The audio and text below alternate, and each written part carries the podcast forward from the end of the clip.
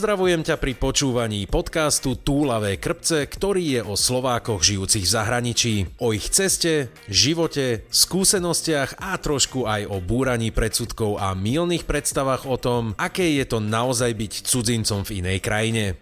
Ja sa volám Miro Cibula a v každom dieli sa budem rozprávať s jednou Slovenkou alebo jedným Slovákom o ich osobnej púti. Upozornenie. Rozhovory sú autentické, nefiltrované a môžu obsahovať expresívne výrazy.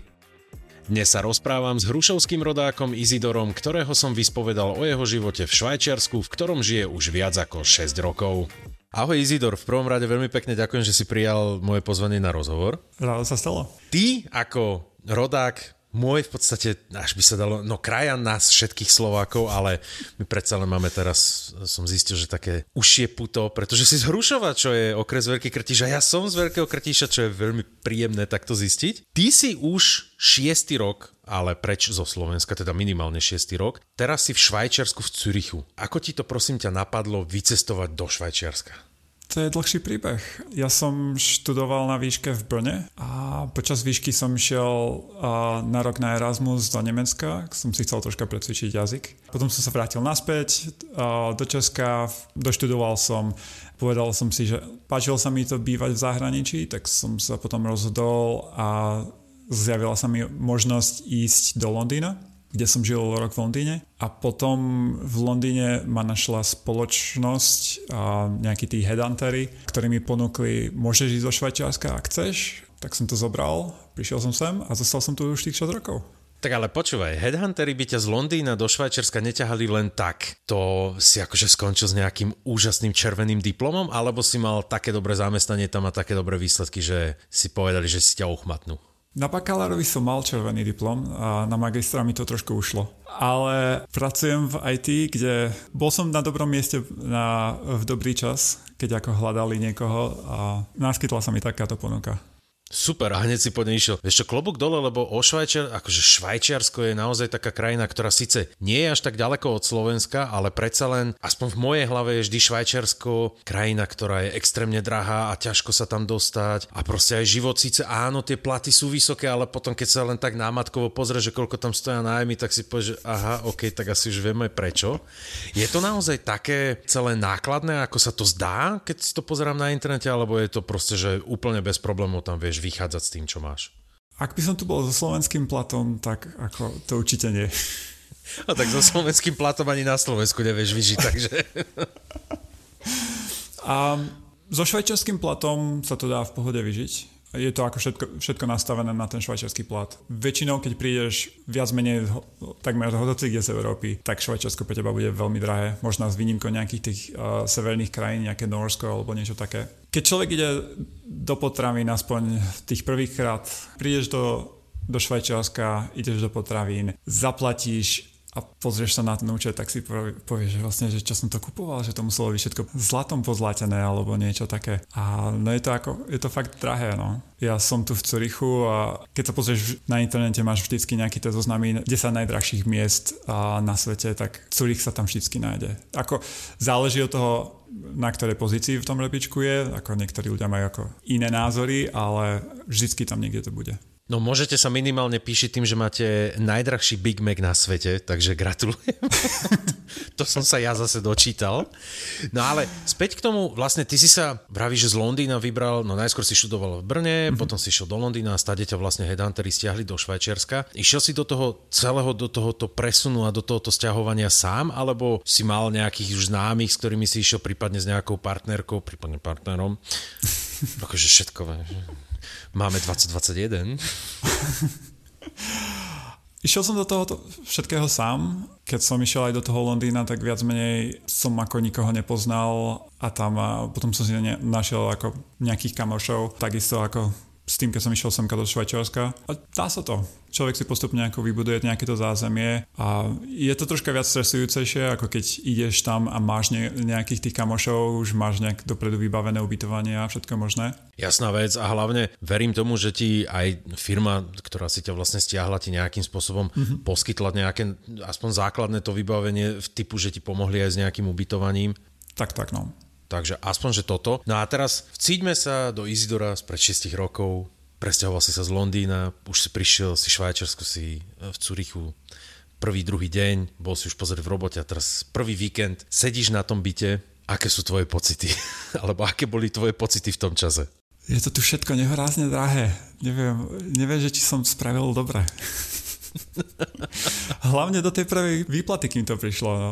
Ú, áno, to si musel mať tiež celkom akože taký pekný interval, kedy si musel vlastne prečkať toto celé obdobie. Ale tak verím, že po prvej výplate, keď ti prišla, tak už sa to trošku zlepšilo a tie predstavy, ktoré si mal predtým, lebo každý si buduje nejakú predstavu, keď už, či už len ideme na dovolenku alebo ku kamarátovi na návštevu, aké to asi bude. Tie predstavy sa naplnili, alebo to bolo niečo kompletne iné, ako si si teda predstavoval predtým, než si išiel do Švajčiarska? Nemal som nejaké veľké predstavy ohľadom toho Švajčiarska, tak ako samozrejme človeku napadne proste Švajčiarsko, nehorázne bohatá krajina, švajčiarske dôchodky a, a, a takéto veci mm-hmm. a švaj, švajčiarske banky a viac menej všetko s financiami.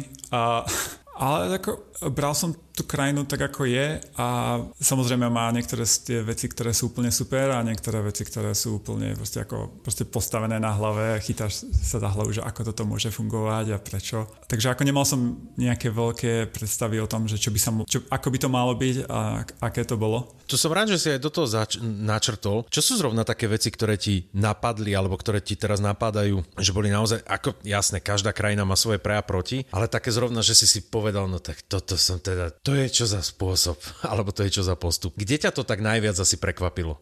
Sú to maličkosti tu vo Švajčiarsku, ako nejaké veľké veci toto nie sú, ale tak napríklad človek žije tu, neviem, neviem ako je to tam u teba v Nemecku, tu ako tie byty nemajú nejakú práčku alebo sušičku priamo na byte, tá sa nachádza dole niekde v podzemí a väčšinou je nejaká jedna sada, ako nejaká pračka, sušička alebo dve sady na, cel, na celý ten barák. A ľudia si musia písať normálne rozvrh. Si napíšeš dopredu a máš rozpis na mesiac a budem prať vtedy a vtedy, zarezervujte mi tú práčku. A potom, keď tam prídeš a náhodou tú práčku nevy, nie je vyčistená, tak ako nadávaš na susedov, prípadne oni nadávajú na teba, že proste ako, že si to nevyčistil, alebo prípadne, že hej, a mám to zarezervované teraz ja. Takže ako niekedy tam zvyknú bývať takéto spory so susedmi ohľadom toho prania. Vieš čo, u nás uh, už som zažil v šakovaké možnosti, už som videl aj niektoré ubytovania, kde naozaj mali ako prípojky na práčku normálne v súteréne, s tým, že ty si mal kľúčik na svoj, na svoj vlastný, lebo však aj elektriku si si za to mm. musel platiť, ale tiež mi to prišlo veľmi, nechcem povedať, že divné, ale zvláštne, asi také jemnejšie slovo, prečo by som mal mať pračku v pivnici, keď ju môžem mať nabite, ale ani sa vlastne u vás nenosí, že by si mohol si napríklad práčku kúpiť k sebe? Máš tam vôbec nejakú prípojku na to, alebo je to naozaj tak, že všetko musí byť pekne dole v tom súteréne? Veľká väčšina tých bytov sú priamo takto spravené, že tá práčka je v suteréne hmm. niekde v pivnici. A nič to viac menej sa s tým nedá spraviť, proste, že nie je žiadna prípojka, alebo že by sa ti niečo dalo spraviť, proste niekde natiahneš vodu. Musel by si ako ísť za tým prenajímateľom, ktorý ti prenajíma hmm. ten byt, aby si ti napísal nejaké povolenie a nejaké takéto veci. A keď náhodou by si chcel nejaký taký ten byt, ktorý má tú práčku priamo na izbe, tak ako musíš hľadať dosť, dosť dlho. A je to, je to premium. Ah, no, to si predstavujem, že asi Švajčiarsku za prémium to by bolo teda fakt už nehorázne. Asi príplatky. Dobre, to by sme mali také pračky, ale čo ešte napríklad také by ti napadlo, ja neviem, napríklad platenie účtov, alebo jasné, Švajčiarsko je známe tým, že bankovníctvo vo veľkom. Stretol som sa ale napríklad aj s tým, že v Nemecku je, a už som to dokonca počul aj, že aj v Rakúsku je to dosť, čo sa týka internet bankingu a takýchto aplikácií je to, je to úplná katastrofa a to môžem len potvrdiť, že tu sa len pomaličky rozbiehajú nejaké také novoty, že máš aj aplikáciu v telefóne a nebodaj ti funguje prípadne aj internet banking. U vás je to napríklad v tomto ohľade je to v poriadku a že fakt vidíš, že aj tie banky napredujú, alebo sú treba úplne, že tiež hm, chcete si niečo vybaviť, že príďte na pobočku. No, je veľký rozdiel, ako človek si povie, mám švajčiarsky účet, to je úplne, úplne super. Znie to lepšie, ako je to v skutočnosti.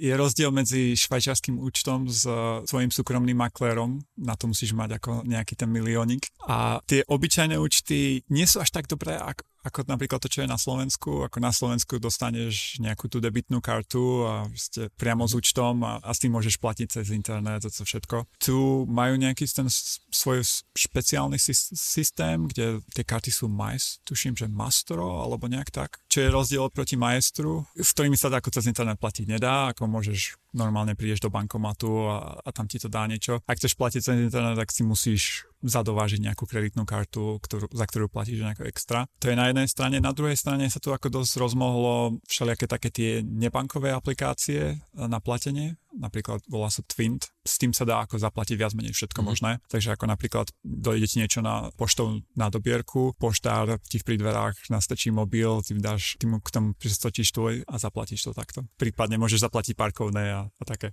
No tak to je celkom dobré, lebo napríklad to je ďalšia vec, ktorú som si všimol hlavne teda v Nemecku, že tu aj veľa obchodov, ako nebavíme sa o reťazcoch, ale ako náhle do reštaurácie, alebo aj do niektorých podnikov, človek by bol prekvapený, že väčších, kde proste sa opýta, že dá sa tu platiť kartou? Nie. A tu v podstate platba kartou je niečo ešte nevydané a častokrát som počul na to vyjadrenie, keď som sa pýtal aj mojich kolegov, ktorí sú s tým dokonca aj za dobre, že prečo nechcete platiť kartou? No aby nevedeli, že kde som čo kupoval. A kto? No oni. Akože pozerali ste priveľa Lost, alebo tí druzí, alebo ja neviem, čo sa toto deje. Čiže s týmto dúfam teda, že Švajčiarsku sa nestretávaš nejako. Tu vo Švajčiarsku ako s tým nie je problém normálne. Keď ideš do reštiky, tak sa dá zaplatiť ako kartou. Viac menej všade sa dá platiť kartou. Mm-hmm. Tu Švajčiari ako nemajú problém ti aj prijať ako eurá, takže ak chceš, tak môžeš platiť. Samozrejme nedajú ti dobrý kurz na to a, a vydajú ti vo švajčiarských frankoch. No lenže tu tieto švajčiarske reštaurácie to majú spravené tak, že občas, keď ti dajú ako ten platobný terminál, aby si tam zadal ten PIN kód, tak prvá otázka, ktorá je, tak sa ťa spýta, chceš prihodiť ne, nejaké to sprepitné, nejaký ten tringelt. Väčšina väčšina ľudí si to neuvedomí, keď ako ti to tam zadajú. Tak prvá vec, máš platobný terminál, zadám PIN kód. Mm-hmm. Párkrát sa stalo, že ľudia, ktorí majú štvormiestný PIN kód a dajme tomu, že toto nezačína tou číslicou 9, ale vieš proste ako nejakou to menšou, Áno. tak dajú nehorázne veľký tringelt.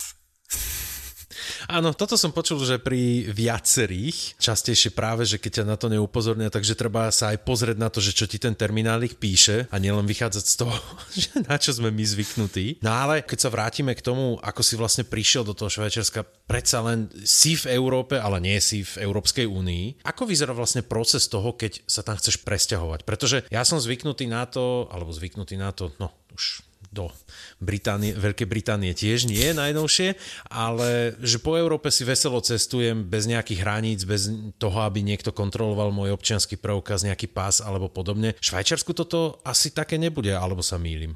So Švajčiarskom a s Európskou úniou je to komplikované. Viac menej, keď ako sa vždycky hovorí, že ako toto platí pre Európsku úniu alebo pre krajiny Európskeho hospodárskeho systému, tak ako vždycky sú tam nejaké tie hviezdičky a, a väčšinou v tých hviezdičkách je to Švajčiarsko. Nie úplne vždycky, samozrejme, ale väčšinou to tam je. Tuším, že oficiálne Švajčiari vedú kvóty, takže ak zrazu by prišlo veľa cudzincov z danej krajiny, tak ako majú právo to nejako potlačiť, aby im nechodilo až tak veľa. Tuším, že, na, že momentálne ako majú problémy s, s Chorvátmi, ktorým tu, tu hodne chodia, aj keď Chorvátsko je v Únii, Takže ako keď človek sem príde a ak si v rámci tej kvóty, tak je to, je to všetko v pohode. A musím sa priznať, keď som sem šiel, tak som nikdy nevedel nájsť, že aký je stav tej kvóty, že či vôbec ma sem pustí alebo nie.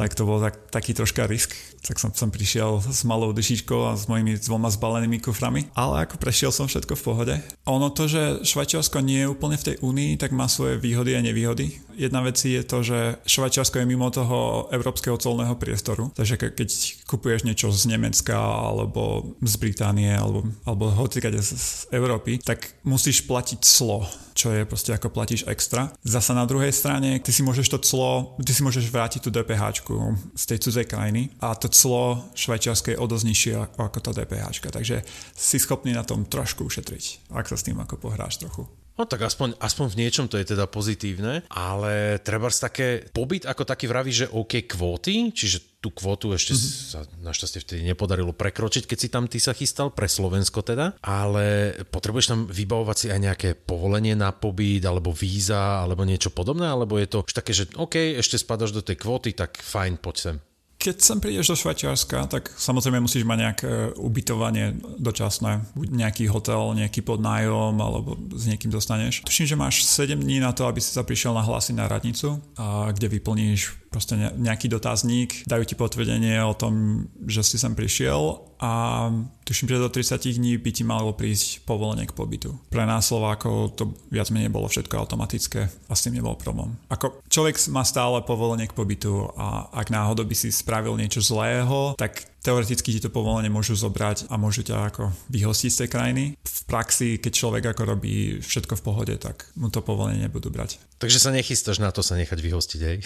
Nechystám, no. Ako počul som nejaké také veci, že plánovali spraviť, že keď budeš mať ako dva dopravné priestupky, že proste ako budeš chodiť a veľmi rýchlo proste mimo limitu, tak ti teoreticky môžu zobrať to povolenie k pobytu a takéto veci, ale zatiaľ som sa ešte priamo s týmto nestretol, že by niek- niekto nejaký známy mal problémy. No, tak dúfam, že sa ani nestretneš že si ťa tam teda nechajú, kým tam budeš chcieť byť. Si spomenul, že si potrebuješ ísť na radnicu, prihlásiť sa. Toto som už od viacerých počul aj vo viacerých krajinách krajinách, že predsa niečo také, že sa prihlásiť, že si v tom meste, aby sa vedelo, že kde si, kto si. Ako to potom vyzeralo napríklad s takým vybavovaním, či už ubytovania, alebo, alebo aj poistenia, alebo aj bankového účtu a podobne. Ono to zvykne byť niekedy paradoxne celkom komplikované. Pre teba dúfam, že to bolo tiež jednoduchšie vďaka tomu, že už si mal teda to zamestnanie, že to ti asi pomohlo, ale za normálnych okolností, ako by vyzeral asi tak, taký ten proces, ak si to ešte pamätáš po tých šiestich rokoch? Môžem to porovnať s tým, ako to bolo v Londýne. Ako v Londýne to bolo mm. hrozne ťažké a vlastne ako potrebuješ mať nejakú trvalú adresu, potrebuješ mať a,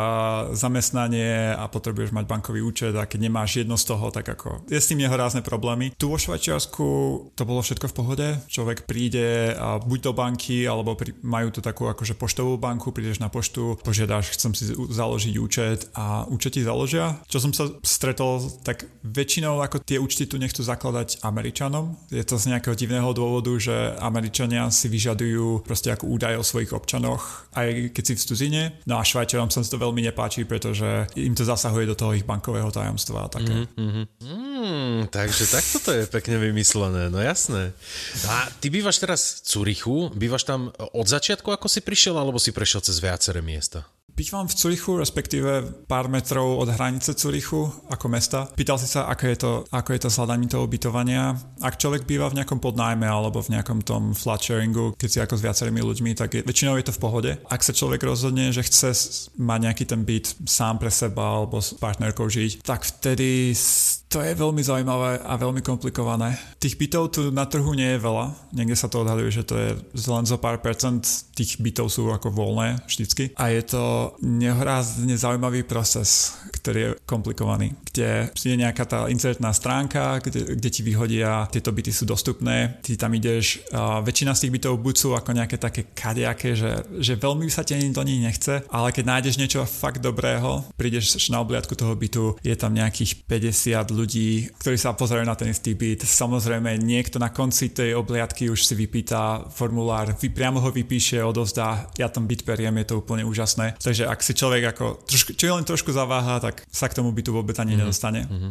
No a potom si ten prenajímateľ ako pozrie na tie všetky prihlášky a začne, začne sa rozhodovať. Toto nefunguje nejako tak, že by to bolo, že proste ako, ak zaplatíš viac, tak ti prenajme ten byt. Viac menej tá cena je ako nejako fixná, ale ten prenajímateľ najímateľ sa pozrie na to, kde pracuješ, aký máš ročný príjem a hráš na gitare, máš v pláne ako si doniesť nejakých tých domácich mazláčikov. Ešte mi prosím ťa povedz, že tam máte aj plavkové kolo pri tomto a odpadnem.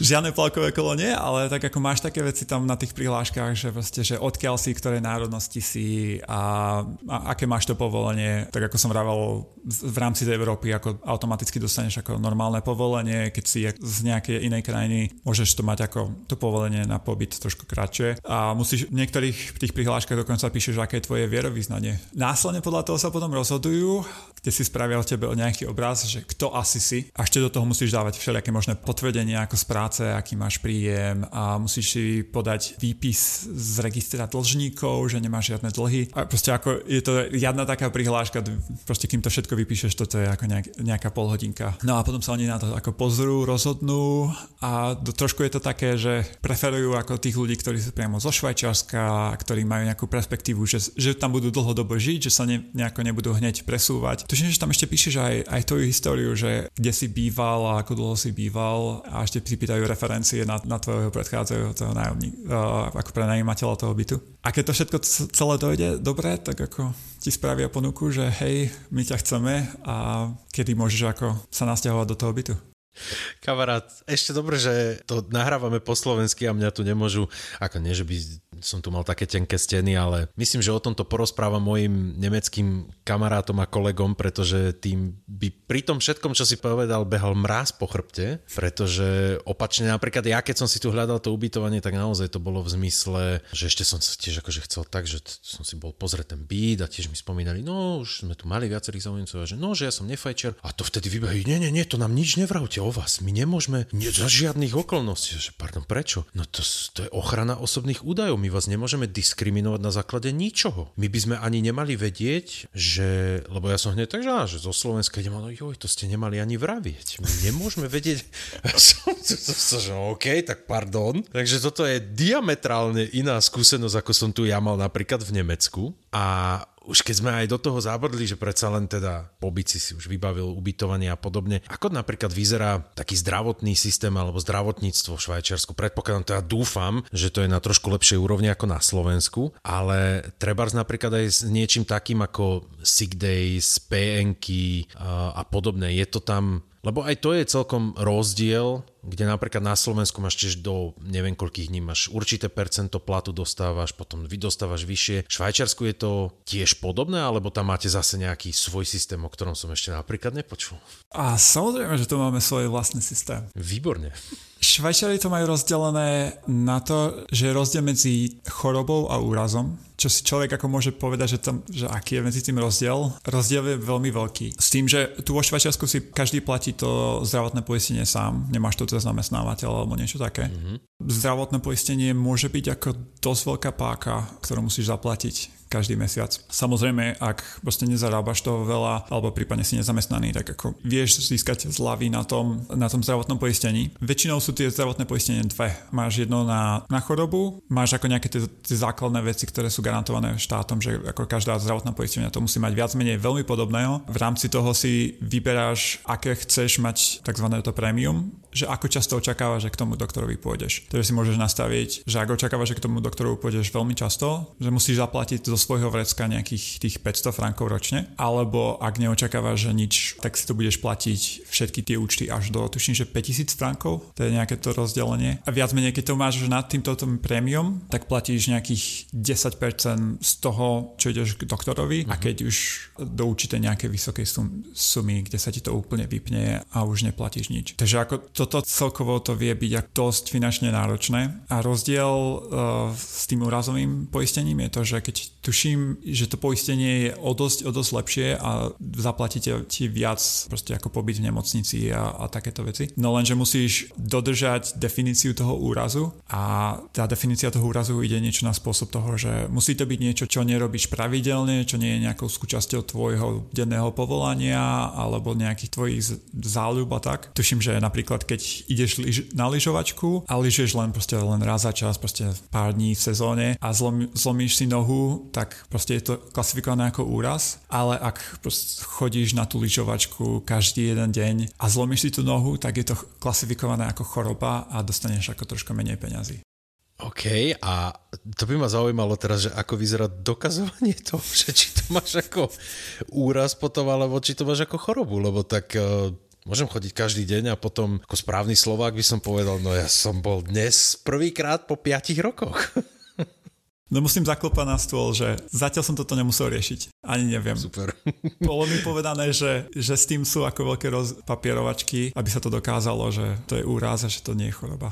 No tak dúfam, že sa do tohoto potešenia v úvodzovkách ani nedostaneš. Ešte taká zaujímavá, alebo teda čo by mňa ešte tak zaujímalo, je pravda, že nechcem sa ťa pýtať teraz na presnú výšku tvojho platu, ale dosť často, no poviem to na sebe, ja som spravil napríklad chybu v úvahe, keď som sem išiel, že plat, ktorý sa tu udával v hrubom, som si predstavoval ako na Slovensku, v hrubom 20% dole, bím to máš čistom. Problém je ale v tom, že hrubý nemecký plat je slovenský super hrubý plat, čo znamená, že z toho značná časť išla dole. Ako to vyzerá v Švajčiarsku? Máš tiež nejaké tri úrovne ako na Slovensku, že super hrubá, ktorú platí zamestnávateľ, hrubá, ktorú ti uvádzajú a potom čistá, alebo naozaj sa ti tam rovno povedia, že toto bude vaša výplata, toto dostanete a hotovo.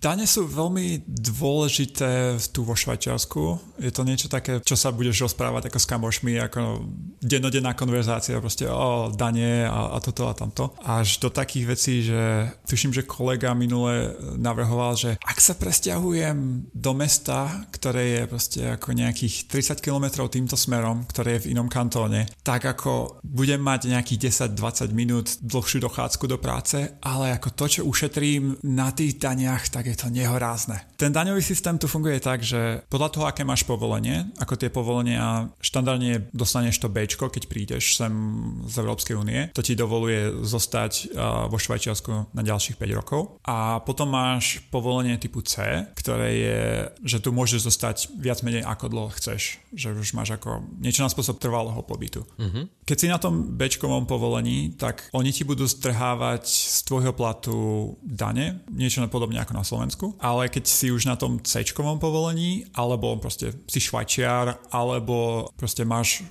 za manžela, za manželku švajčiarku, vtedy platíte dane dokopy a tak tie dane ti nestrhávajú z platu, ale tie dane si platíš ty sám, buď ako predbežne, alebo potom ti pošlu normálne ako účet z daňového, že prosím ťa zaplať ako toľko a toľko tých daní. Mám kolegu zo Švajčiarska, ktorý vraví, že v minulosti tam bola nejaká tá, tá smyčka, že proste daňový úrad ti poskytoval dosť dobrý úrok, takže ako ľudia viac menej, čo nepotrebovali peniaze, tak poslali na daňový úrad. A ten daňový úrad im potom musel vyplácať úroky a, a vrácať peniaze, keď, keď zistili, že, ako, že toho je už nie tak veľa. Takže ako teraz ten daňový úrad ti ako povie, že očakávame, že podľa tých predchádzajúcich údajov by si mal platiť toľko a toľko. Môžeš zaplatiť toľko, ale ak budeš platiť viac ako to, čo sme ti predpovedali, tak ti peniaze vrátime, aby sme ti nemuseli platiť úroky. Prosím ťa, teraz si ma kompletne šokoval, pretože ja som zvyknutý na daňové systémy e, v zmysle občan, treba si spraviť daňové priznanie. Uh, a koľko mám platiť? No, to musíš vedieť ty.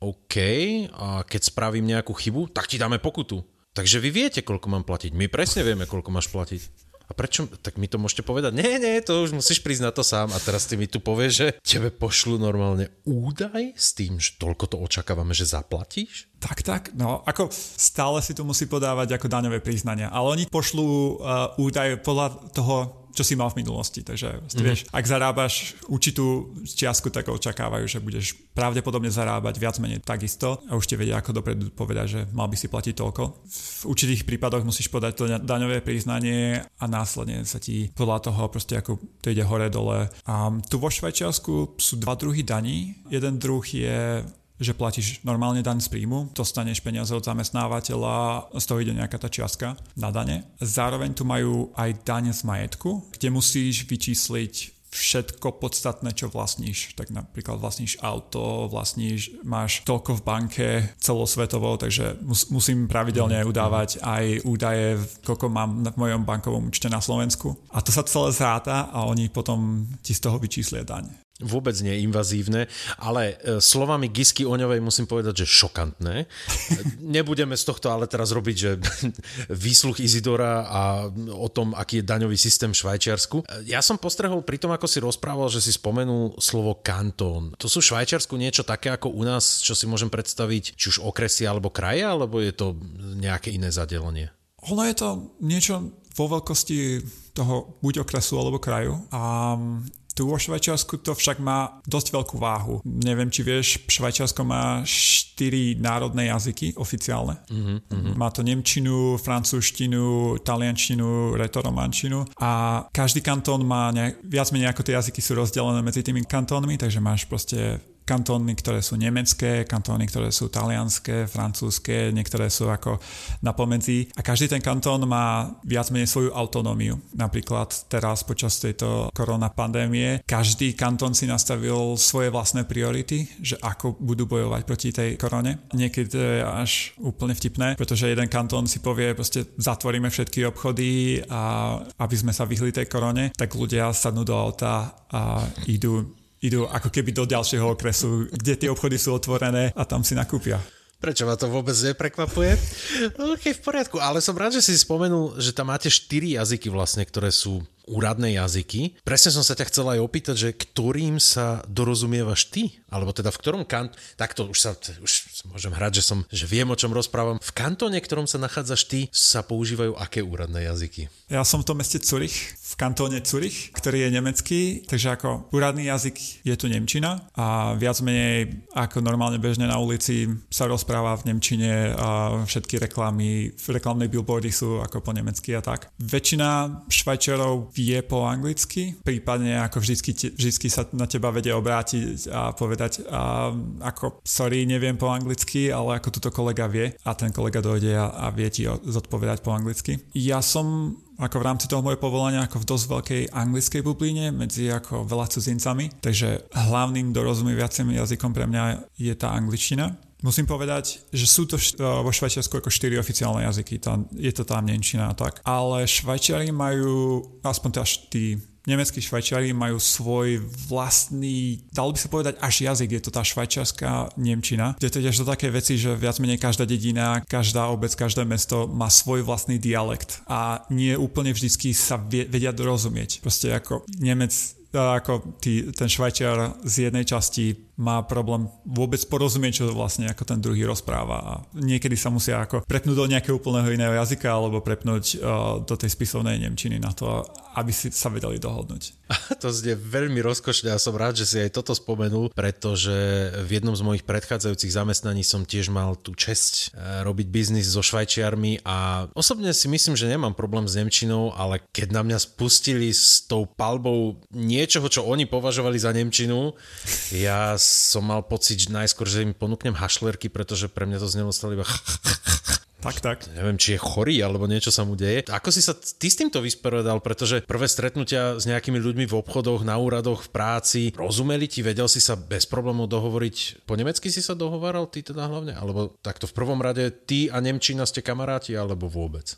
Sme kamaráti. Bol som, študoval som v Nemecku po nemecky, takže ako dalo sa. Ale ja ešte keď som bol v tom Londýne a pripravoval som sa ísť sem, tak ako som počúval mm-hmm. rádia. Počúvaš rádio, máš nejakú anglickú pesničku, do toho máš nejakú reklamu, ktorá ide ako v tej spisovnej Nemčine a do toho ti ide nejaký ten moderátor, ktorý sa snaží byť nejaký úplne super cool, on je hip, tak ako pustiť tú, tú švajčiarsku Nemčinu a vlastne to je, proste, rozumieš, rozumieš a zrazu a ide pesnička.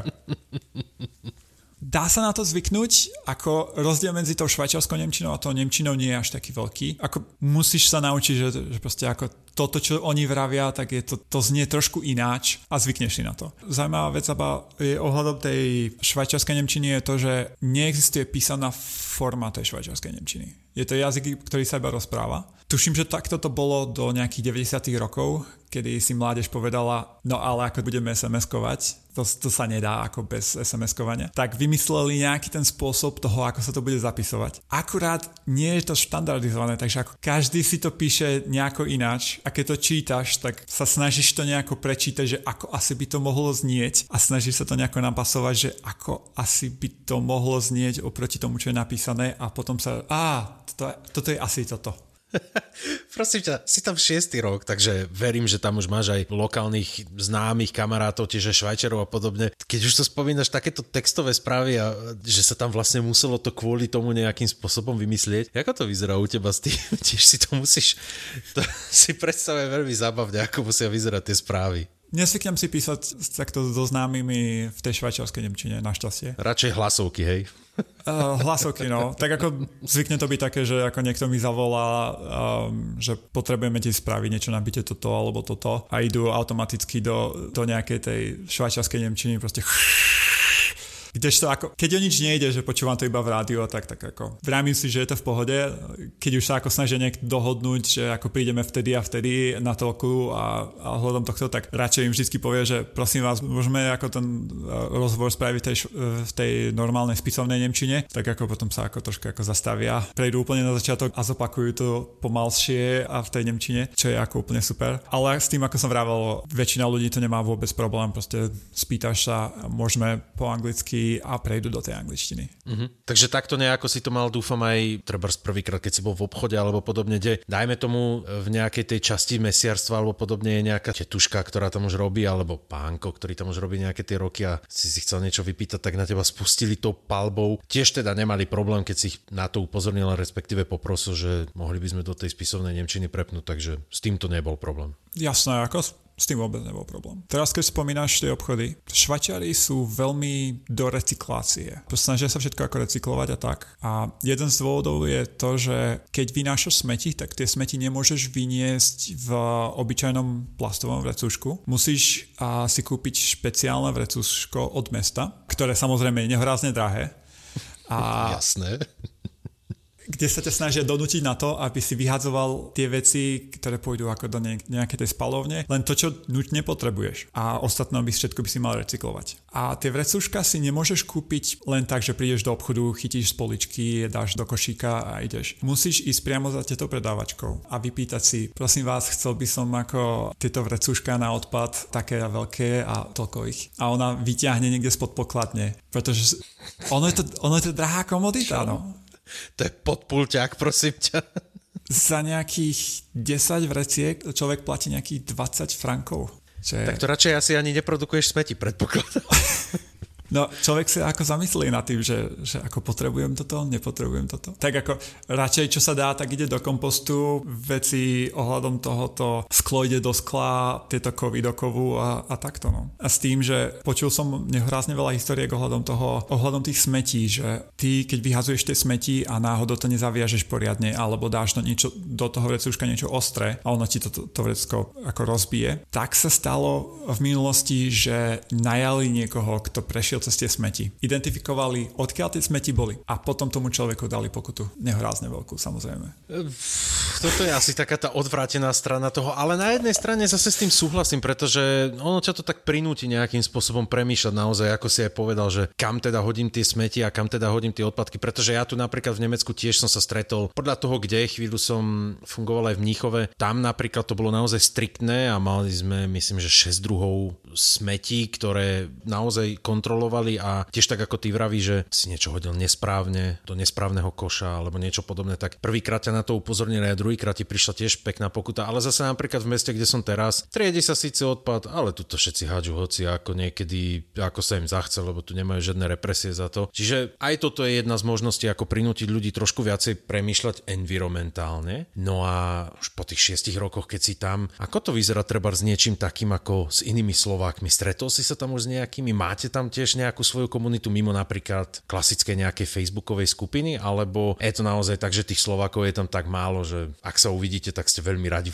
že si niekoho ďalšieho stretol. Slovákov je tu hodne veľa. Nie je to také, že by sa ako nejako navonok prejavovali, ale tak na Vianoce som šiel domov a prechádzal som okolo nejakého obchodu a, a počuješ normálne, ako predávačky sa v obchode rozprávajú po slovensky. Tuším, že moja očná je zo Slovenska a nejaká ďalšia doktorka bola z Česka. Častokrát, keď ideš do Alp, tak ako v takých tých pohosteniach, normálne sa rozprávaš s kamarátmi po slovensky a potom príde a opýta sa, že čo si dáte, čo si objednáte. Takže ako, keď chceš, tak ako tých Slovákov tu vieš nájsť. Ja nejak tie komunity Slovákov ne, veľmi nevyhľadávam. Tak ako vravíš, skúšal som, pozeral som nejak na Facebooku nejaké tie komunity a tam mi to prišlo, neviem, bol som nejako odradený od, od, tej facebookovskej mm-hmm. komunity. Môže byť, je to predsa len sociálna sieť a tiež sa tam každý prezentuje. Ako sa prezentuje, to je už jedno, ale ako to teda vyzerá, ak sa môžem tak trošku osobnejšie opýtať s tvojim sociálnym životom. Našiel si si tam už nejakých fakt, že kamarátov, s ktorými vieš fungovať, alebo je to predsa len ešte stále také, ako počúvam od dosť veľa ľudí, hlavne v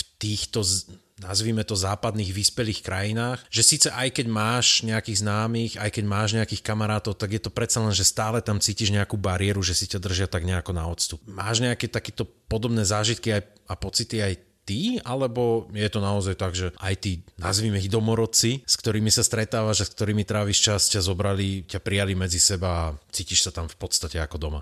Povedal by som, že sa cítim ako, ako doma. S tými švačarmi je to troška zložitejšie, pretože tu bolo v nejakom novinovom článku písané, že tá Nemčina je úradným jazykom a je to jazykom toho, ako sa rozprávaš v práci, ale keď si chceš spraviť kamarátstva, tak musíš rozprávať s tou švajčiarskou Nemčinou. Proste, aby sa oni zrelaxovali. Priateľka mi to vraví, že keď ideš a rozpráva, začneš proste ako pýtaš sa niekoho, že môžete prosím vás proste rozprávať s tou spisovnou Nemčinou, tak sa tak troška ako normálne sa vstýčia, dajú do do pozoru, pretože pre nich tá tá Nemčina, to je proste to, čo v nich v škole ako nadrvia, ako, ako musia rozprávať v práci a tak. Takže nie je to úplne pre nich takéto štandardné a, a relaxujúce. S tým, že ako dostať sa do tej švajčiarskej Nemčiny je troška komplikovanejšie. Väčšinou, keď ideš tu do jazykovky, tak najskôr ťa ako v tej jazykovke tlačia, naučte sa poriadne po nemecky, až potom vás, vás sa skúsime naučiť nejakú tú, nejakú tú švajčiarsku Nemčinu. Takže ako je to komplikované z tohto hľadiska. Príde mi toto, že tí ľudia, keď sa ako človek k ním dostane, a zač- začne s ním byť kamarát, tak sa ako vedia otvoriť a vieš naviazať ako veľmi dobré priateľstva. Keď ako nepreskročíš tú bariéru, či už tú jazykovú alebo kanov, e, nejakú tú uh, kamarátsku, tak je to dosť komplikovanejšie. No. Mm-hmm. A spomenul si práve slovíčko priateľka. To máš export, alebo ju máš ako dom, domorodkyňu si si našiel, prepáč, to takto, skúsim to ináč. Spomenul si, že máš priateľku, e, je to Slovenka, ktorú si si tam našiel, alebo si sa už naozaj až tak integroval, že si si aj švajčiarsku, švajčiarku našiel? Priateľka sa narodila vo Švajčiarsku, ale vyrastala v Austrálii. OK, takže mám taký pocit, že aj s ňou by som sa mohol teda porozprávať na, na budúce. A v, takže si sa v podstate už naozaj asimiloval, sa to dá povedať. Teda pravdepodobné je u teba to, že v tom Švajčiarsku už asi aj zostaneš. Neplánuješ teraz znovu sa si presúvať alebo... Uvidíme. no, jasná nevie. vec, jasná vec. Pýtam sa ťa to hlavne preto, lebo Švajčiarsko má veľmi zaujímavý vzťah k zbraniam napríklad. Ako minimálne, čo ja som sa dočítal, dozvedel a stále sa to aj točí a to verím tomu, že je to zase jedna z tých takých polopravd, alebo nie všetko je úplne tak, ako som sa dozvedel na internete. Je to naozaj tak, že pomaly každý švajčar má doma nejakú zbraň s tým, že keby náhodou bolo treba, tak sa vedia brániť, alebo je to naozaj len jeden z takých tých mýtov, ktorý sa nafúkol bublinou internetu? Nepovedal by som to, že je to niečo na, na taký štýl v Amerike, že proste každý tu má na sebe zbraň a proste všetko nebezpečné. Ono to pochádza z toho, že vo Švajčiarsku je stále povinná um, normálne ako braná povinnosť, ideš do armády, proste si, si mladík, ideš do armády a tam ťa vycvičia. Je to až do také viery, že, že ak sa rozhodne, že ako armáda ti je proti srsti a že radšej budeš robiť nejakú tú civilnú službu, tak následne ti to budú strhávať z daní, že si sa rozhodol, že nebudeš slúžiť tej armáde armáde a keď už si v tej armáde, tak oni ti dajú zbraň, ale nedajú ti náboje. A ty tú zbraň musíš mať doma udržiavať pravidelne, ako tuším, že každý rok alebo tak prídeš s tou zbraňou na strelnice. Každé mesto alebo mestečko má svoju vlastnú strelnicu. Dostaneš náboje, vystrieľaš, aby, si, aby ti muška stále slúžila, odovzdáš zvyšné náboje a ideš domov, odložíš tú zbraň. A častokrát ako je tu vidieť, proste idú vojaci a normálne vidíš, že, že majú na sebe zbranie. Vidíš, toto som napríklad nevedel a to je veľmi elegantný spôsob, ako toto vyriešiť, že máš síce tú svoju zbraň doma, ale no, v prípade potreby asi keby bolo treba brániť, tak by vám tie náboje teda sprístupnili, ale takýmto spôsobom zabrániť tomu, čo aj to si už spomenul, sa deje v Spojených štátoch, je veľmi pekný spôsob. A ešte jedna taká vec, ktorá mi pri tom, ako som si pozeral o Švajčiarsku nejaké informácie, vždy vyskakovala, bola politická činnosť, alebo byť politikom, alebo splňať tam nejakú takúto úlohu, či už byť ministrom, alebo alebo niečo v tomto zmysle, sa Švajčiarsku vraj berie dosť ako nejaká čestná služba že nie je to nejako, vravím znovu, internety mi pre, prezradili, že sa to neberie nejakým spôsobom ako taký, taký ten politický boj, aký sme my zvyknutí, či už na Slovensku, alebo teraz dokonca veľmi vyostrené v Spojených štátoch a že tí politici tým pádom, že si tak trošku viacej vážia to svoje vykonávanie tej činnosti. Je to naozaj tak, alebo znovu som naletel na nejakú internetovú kačicu? Neviem ti presne povedať ohľadom toho, čo si vravel a ohľadom ako je to s tými politikmi. Demokracia to funguje veľmi zaujímavým spôsobom. Tu, keď človek príde do toho veku, že môže voliť, tak tu sa volí viac menej raz za štvrť rok. Každý štvrť rok ti príde, keď si oprávnený volič, príde ti domov obálka, tú obálku otvoríš, musíš si dávať na to pozor, musíš ju otvoriť určitým štýlom, pretože ty potom pošleš naspäť svoju odpoveď v tej istej obálke. Takže si otvoríš, potom vložíš naspäť, založíš, obrátiš, založíš, hodíš do schránky a máš odvolané tá švajčiarska demokracia funguje na troch úrovniach. Jednu máš ako tú celú krajinu, proste ako čo má celá krajina robiť, potom máš kantón, iniciatívy v rámci kantónu a ide to až do nejakej tej tvojej meskej, ča- akože to, do tvojho mesta, prípadne ako dediny, čo sa má robiť a tak. Vždycky ti príde nejaké tie predlohy, kde ti vysvetlia, aká je tá iniciatíva, ohľadom čoho sa tam jedná, potom následne ti povedia, aké sú pre a proti, každá strana sa nejako vyjadrí a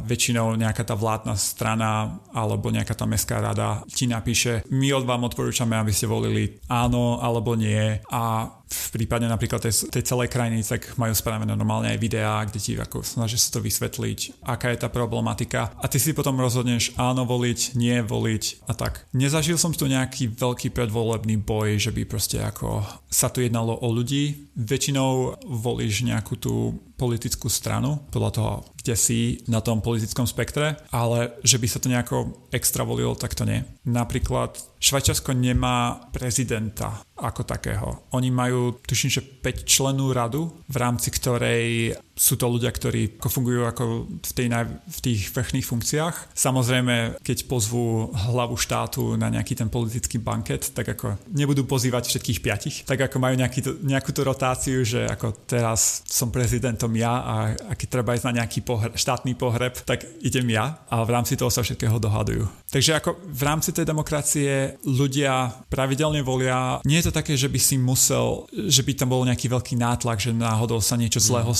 A, a teraz poďme spraviť toto. Bol som veľmi prekvapený, tí Švajčiari si dokážu uvedomiť, že niektoré tie veci, ktoré môžu znieť veľmi populisticky, že dobré pre tú krajinu nemusia byť. Napríklad v 2014 tu Švajčiari mali niečo ohľadom minimálnej mzdy, kde vo Švajčiarsku nie je minimálna mzda, tak sa ako rozhodli, chceme uzákoniť minimálnu mzdu. A drvivá väčšina, dve tretiny Švajčiarov si povedali, že nie, že ako viac menej každý vo Švajčiarsku zarába hodne vyššie oproti proti tej minimálnej mzde a že keď tak, tak to bude ako škodiť tým podnikom, tak sa rozlí, že nie, nebudeme toto riešiť. Ďakujem ti aj za túto odpoveď už po tom, čo som ťa najskôr z teba urobil vlastne odborníka na dane, potom na zdravotný systém, teraz som ešte z teba aj politického referenta spravil. Tak by som sa skôr ťa chcel opýtať na nejaké tvoje záľuby, koníčky alebo niečo, čo si si priniesol, či už trváš zo Slovenska, z Brna, z Londýna, alebo kde všade si žil. Či nejaké takéto voľnočasové aktivity, ktoré si mal, prechovávaš ďalej aj v Švajčiarsku, alebo prípadne si si ešte niečo nové vybudoval, pretože no, ako poviem ti, že lyžovať by som tam asi veľmi rád išiel, alebo si úplne musel s koničkami niektorými dokonca až prestať. Lyžovanie je tu úplne super, turistika je tu úplne úžasná. Nečakané. ako švajčiarske Alpy sú, sú veľmi prekrásne. Ako celkovo Švajčiarsko je veľmi pekná krajina. Viac menej každé veľké mesto má hneď pri sebe aj veľké jazero toho ľadovcového pôvodu. Takže keď sa ti nechce nikde ísť, tak ideš len do stredu mesta a môžeš sedieť pri jazere a ísť sa okúpať v lete. Taká úplne super vec, ktorá tu je, je tu hodne veľa čokolády, hodne veľa syru a je tu takéto švajčiarske fondu, čo je v podstate... Tuším, že to prišlo z toho, že mali nejaký starý sír, ktorého sa chceli zbaviť, do toho naliali troška vína, celé sa im to roztopilo, dali to do panvice a po tú panvicu hodili nejakú sviečku, nech im to ne, veľmi rýchlo nezatuhne a do toho dáš nejaký ten starý chlieb. Švačari tu majú hodne veľa čokolády a hodne veľa síru. Akurát som sa ťa chcel opýtať na nejaké pikošky alebo vychytavky, ale myslím, že týmto si to aj zodpovedal. A ďakujem, že som sa teda aj dozvedel niečo nové. Dúfam, že aj poslucháči, ako vlastne vzniklo fondu. To sa priznam, že to mi ani nenapadlo, že skade to pochádza, ale teda som sa niečo dozvedel. Ale predsa len, ak máš ešte nejaké také drobnosti, už si ich zo pár tu pravda, že aj spomenul, ale či máš ešte také nejaké maličkosti, ako, nechcem to tu opakovať, lebo to vravím pomaly v každom dieli podcastu, ale, ale mám na mysli nejaké také tie srandy, ako sú Vieš čo, použijem z, z dielu, ktorý ešte som tak často ne, nevypitvával. Napríklad, že v Japonsku nemáš naozaj na uliciach v mestách odpadkové koše. A keď, tak to je ako keby si našiel proste niekde zlato ležať. Takže takéto nejaké drobnosti, ktoré si si všimol, ak ešte po tých šiestich rokoch si vieš niečo vybaviť, že čo je naozaj také, že ťa zarazilo, že wow, toto je naozaj úplne ináč, ako som zvyknutý. Švajčari sa radi pretvárajú, alebo proste ako radi budia ten dojem, že sú proste všetko je tu dokonalé, všetko je tu úžasné, proste financie, dane a, a takéto veci. Ale oni v skutočnosti sú taký ten farmársky národ, ktorý vyrástol a zrazu proste zrazu zbohatol a je tu nehrazne veľa peňazí. A on sa to prejavuje v takých maličkostiach. Napríklad každú jar, zvyčajne po Veľkej noci, tu majú festival, kde postavia obrovskú fatru. Navrh dajú snehuliaka, ktorý je naplnený výbušninami. Majú procesiu cechov cez celé mesto. Potom všetci sa zídu okolo tej vatry, vatru podpália a čakajú dovtedy, kým tomu snehuliakovi hlava nevybuchne to je všetko v strede mesta, proste nehrázne veľa ľudí. A podľa toho, ako dlho to trvá, kým tomu snehuliakovi tá hlava vybuchne, podľa toho bude dobré alebo zlé leto. Tiež to. A Mne tu skoro hlava vybuchla z toho práve. Kdežto v tom cechu, ako ľudia z tých cechov zvyknú prísť na koňoch, tak oni, aby tomu pomohli, tak ako sa snažia na tých koňoch rýchlo cváľať dookola, aby proste ako spravili nejaký ten výchor, aby ten vzduch prišiel, aby to horelo rýchlejšie okay. a rýchlejšie a aby sa to nejako spravilo. Takže toto je jedna takáto vec. Ako máme niečo, niečo podobného aj na Slovensku, aspoň z mojej rodnej dediny. Toto je jedna z najbizarnejších vecí, akú som počul zatiaľ pri týchto rozhovoroch.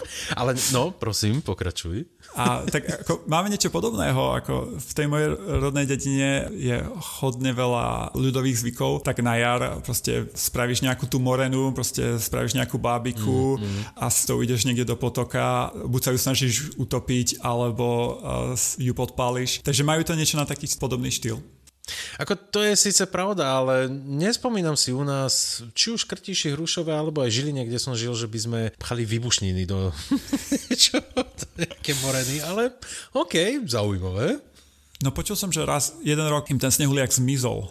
Akože snáď, snáď mi nechceš teraz povedať, že sa postavilo ušiel, ale že hádam, hádam ho niekto ukradol iba. Hádam, no neviem. No zistilo sa, že sú pripravení a mali ako náhradného snehuliaka.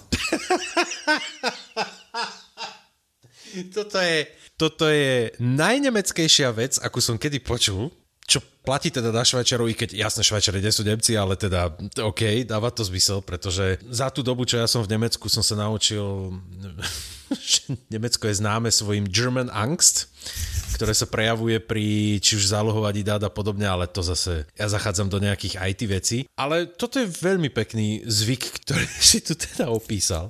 A ak by som sa ťa mohol ešte takto na záver opýtať, nejaká taká drobnosť z Curychu, alebo teda z toho kantónu, v ktorom ty žiješ, ktorú, chcel som povedať, že nie až takú drahú, ale keď vravíš, že sačky do košaťa stoja 20 frankov, tak neviem, čo si môžem predstaviť pod tým. Ale je napríklad Zurich, alebo teda tá oblasť niečím konkrétnym taká známa, čo je naozaj že nejaká taká drobnosť alebo niečo také. Nemusí to byť zrovna niečo turistické úplne, ale niečo také, čo aj ty napríklad vieš, že toto keby ti niekto ukázal a povedal, tak ho hneď vieš identifikovať, že aha, OK, tak ty poznáš Zurich, alebo ty si teda tu naozaj žil v Švajčiarsku ako sú tu predmety také denodenej potreby, ktoré proste sú tu úplne špeciálne vo, tu vo Švajčiarsku. Napríklad normálne v kuchyni nemáš nejaký štopel do odpadu, aby ti voda neotekala, ale máš napríklad máš len takú plastovú trubicu, čo je úplne super, pretože ak máš príliš veľa vody, tak ono ti to začne otekať cez tú trubicu, čo je ako proste pár frankov. A zvyčajne, keď ako máš nejakého veľkého hostia alebo niečo také, tak štandardný darček je kravský zvonec,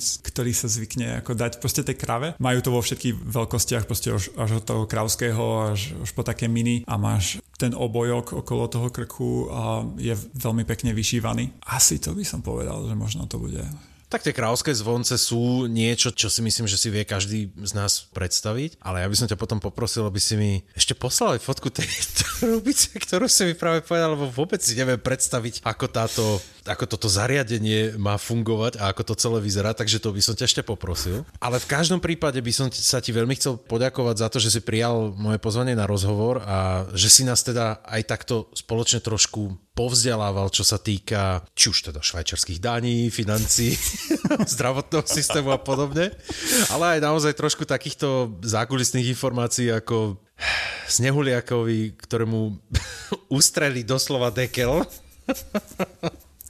aj o takýchto veciach. Takže veľmi pekne ti ďakujem za tvoj čas. Rádo sa stalo. Po dlhom prehováraní sa aj Izidor nechal ukecať na pozdrav v švajčiarskej Nemčine.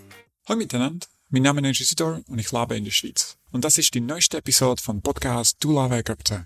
Či ťa už zaujal explodujúci snehuliak, pôvod fondue, krauské zvony alebo niečo úplne iné, podel sa o tom so mnou cez Instagram, Facebook alebo aj mailom na túlavekrpce.gmail.com Vďaka za priazeň a opäť do počutia pri ďalšom dieli Túlavých krpcov.